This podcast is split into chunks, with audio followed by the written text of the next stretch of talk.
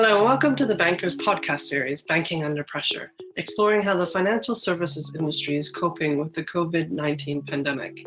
I'm Joy Macknight, managing editor of The Banker, and my guest this week is Andres Ricaurte, Senior Vice President, Global Head of Payments and Mphasis, an IT services company. Andres, thanks so much for joining me. Hey, Joy, thank you for, for having me. It's nice to nice to speak with you again. Last time we connected in London, it was uh, clearly a different world. Um, but thanks so much for joining the podcast series.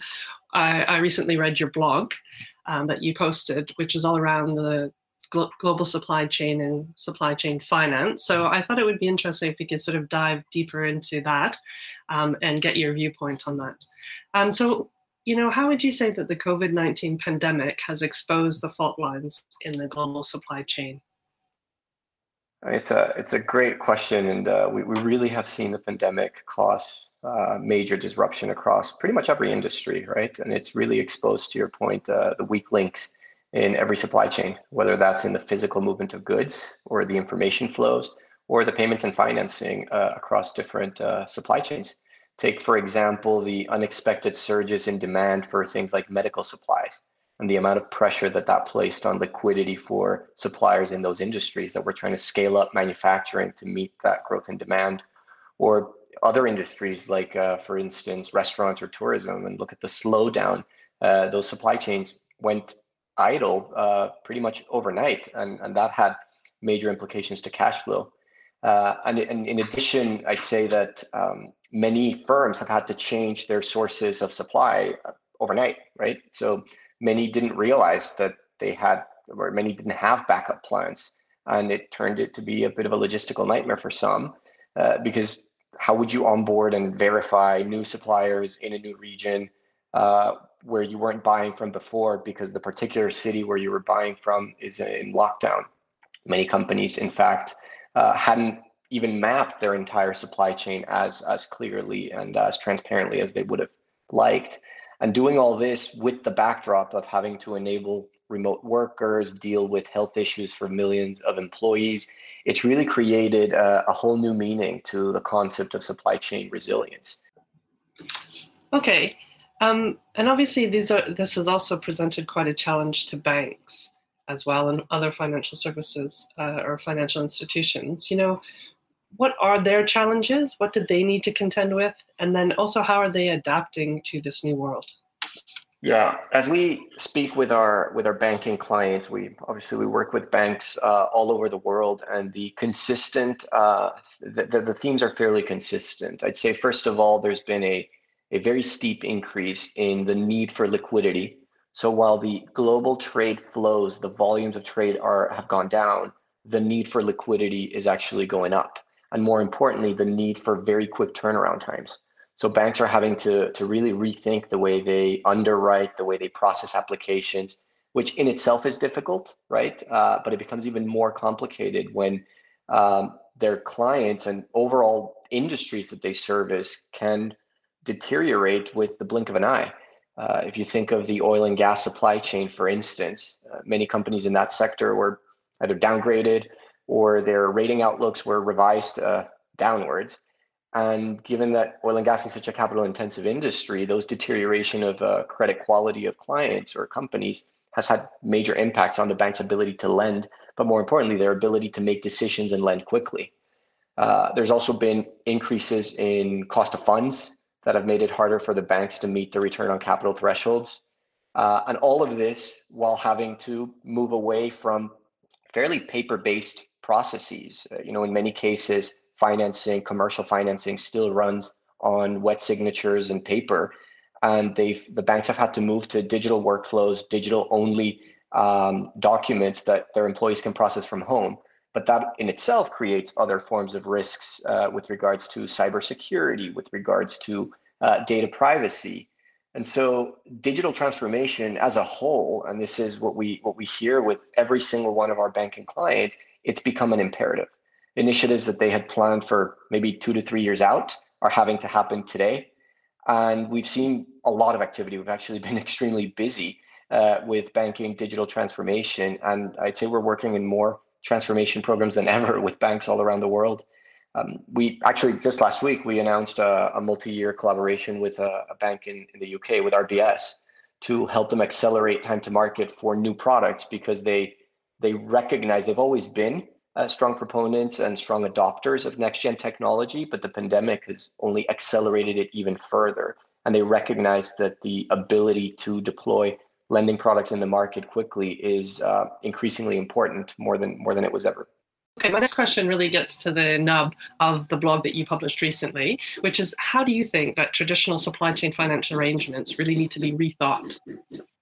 Yeah, that's a, a fascinating topic and, uh, and a great question because truly supply chain finance today, even when you look at the most advanced programs, right? If we take a step back and, and look at what supply chain finance really does is it, it takes a large client, a large corporate, and it leverages the credit risk of that corporate to offer early payments and financing to that corporate's suppliers, right? But even today, some of the largest programs in, in the world are uh, still very narrow. Uh, I was actually speaking a few days ago with the chief procurement officer at a at a large uh, company, and and his program, his supply chain finance program, is quote unquote best in class for the industry and yet it only addresses 10% of the supplier base.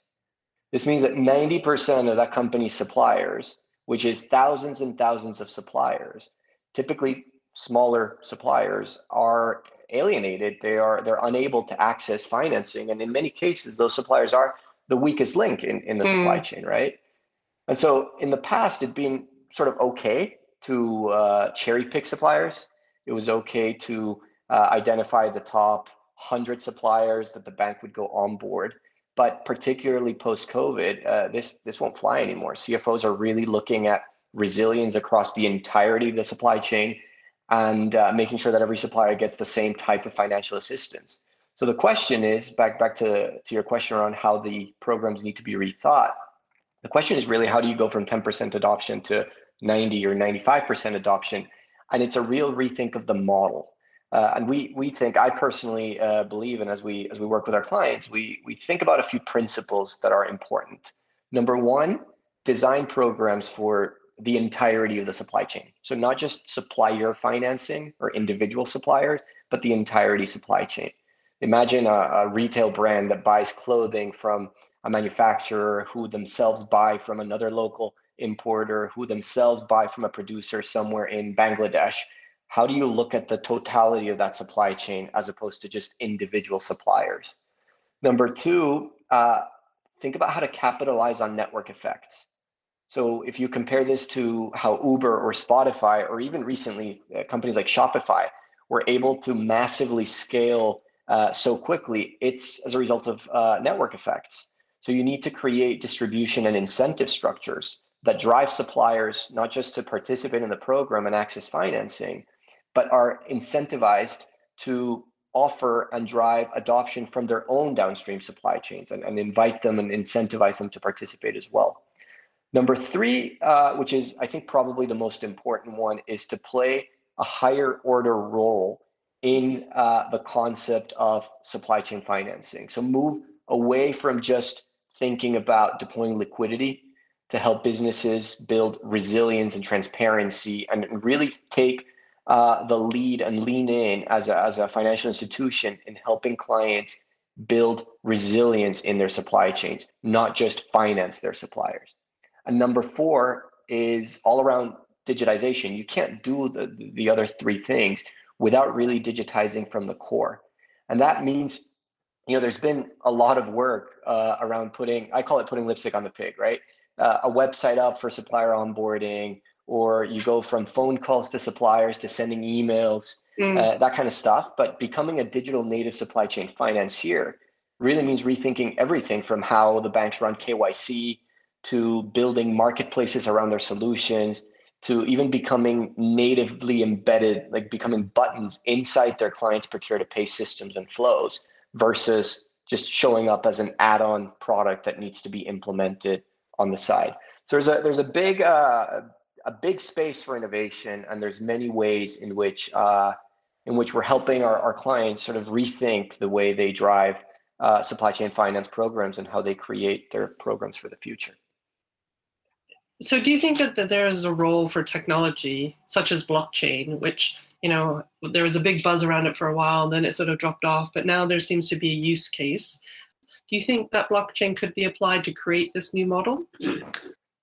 Uh, certainly, supply chains are at the core. They're complex ecosystems, right? They're they're a multi-party equation. You've got buyers, importers, exporters, manufacturers, logistics providers, custom agents, you name it, right? And blockchain networks are, are truly demonstrating that these parties can start to connect to a common ledger and begin to share information more seamlessly and instantly.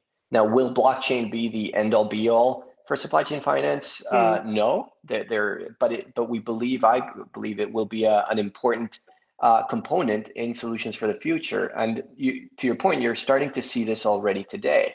Um, it's being used to simplify you know, lengthy processes like validating invoices or approving trade documents. If you look at Marco Polo or Contour uh, as consortia where banks are coming together, publishing information and allowing the parties that need to review and approve it do that digitally and instantly versus having to ship uh, or fax uh, pieces of paper back and forth.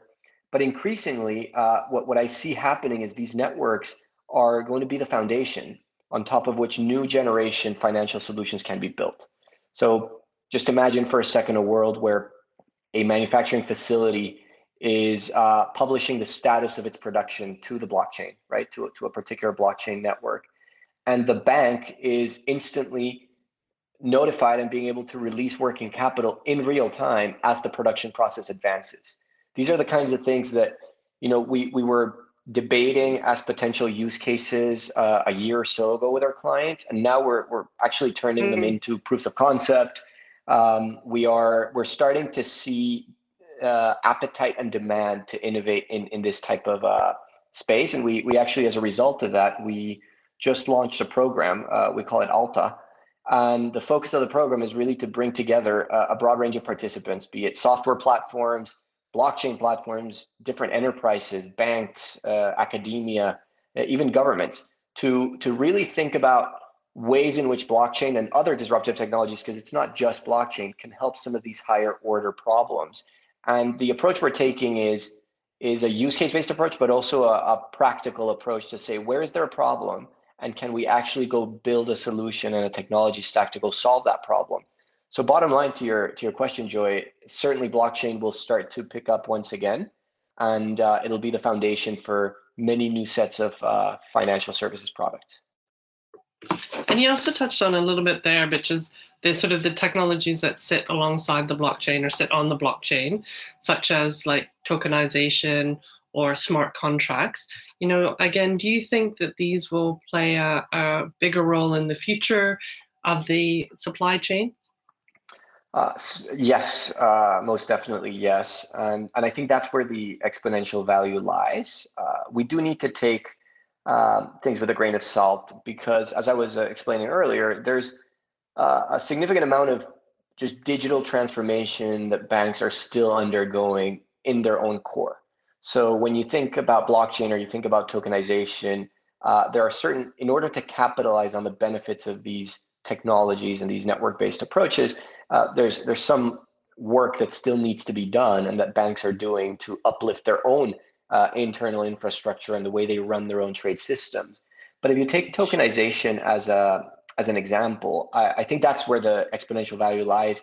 Uh, because if you can tokenize the underlying trade assets, uh, you can actually enable transferability of those assets, and that's huge, right? Uh, so think of a manufacturer, and, and a manufacturer has received. I, I touched on this in the in the article they've received an invoice from one of its suppliers. And if they were engaged in a traditional uh, program with their supplier, they'd get paid for that invoice in 60 or 90 days. And a normal supply chain finance program would allow that supplier to maybe get paid earlier, right, in exchange for a discount. But that's the end of it. But if you can tokenize mm. the asset, if you can tokenize mm. the invoice, that supplier can in fact take that same asset, which is now a token and it represents a payment that will happen from their client in 60 days, and use it as a means for payment to their own downstream supply chain. And so in doing so, they can provide their own downstream suppliers with access to competitive financing that those suppliers would have never had in a traditional world. And because these tokens are digital, they're borderless. Uh, the the value can just flow much more seamlessly from one supplier to another, from one geography to another, in one from one currency to another, and it can reach. It, it allows the financing and the liquidity to reach suppliers that have historically been alienated from um, optimized working capital. So definitely, this is uh, extremely valuable for supply chains, and, it, and it's also extremely valuable for banks as they start to embrace uh, this network paradigm of thinking of entire supply chains as opposed to individual suppliers, because it allows them to capitalize on technology to amplify their programs. So instead of onboarding 10% of suppliers, you onboard 90. And instead of just onboarding the first line of suppliers, you can on, onboard second, third, fourth level suppliers that are deeper in the supply chain. It also allows the banks to optimize consumption and um, increase visibility or optimize working capital uh, capital consumption and increase visibility into their uh, entire supply chain. So I'd say that as the world continues to change and as uh, new surprises uh, are around the corner, technologies like blockchain and like tokenization are certainly going to prove extremely valuable. But once again, I want to emphasize this won't happen overnight, and there is still quite a lot of transformation and digitization that, that the banks are having to go through. So the big question is how do you do both things, you know, simultaneously? How do you uplift your core while staying very connected and, and, and capitalizing on the emerging technologies that are out there? Excellent. Well, that's very interesting. I think there is some hope out there for that long tail of suppliers, um, and the banks can actually fulfill that role in helping them survive. Well, thank you so much for your insights, and thanks to our audience for listening. Keep up to date by subscribing to our weekly podcasts on iTunes, Spotify, and Acast, and follow our discussions at thebanker.com slash podcasts.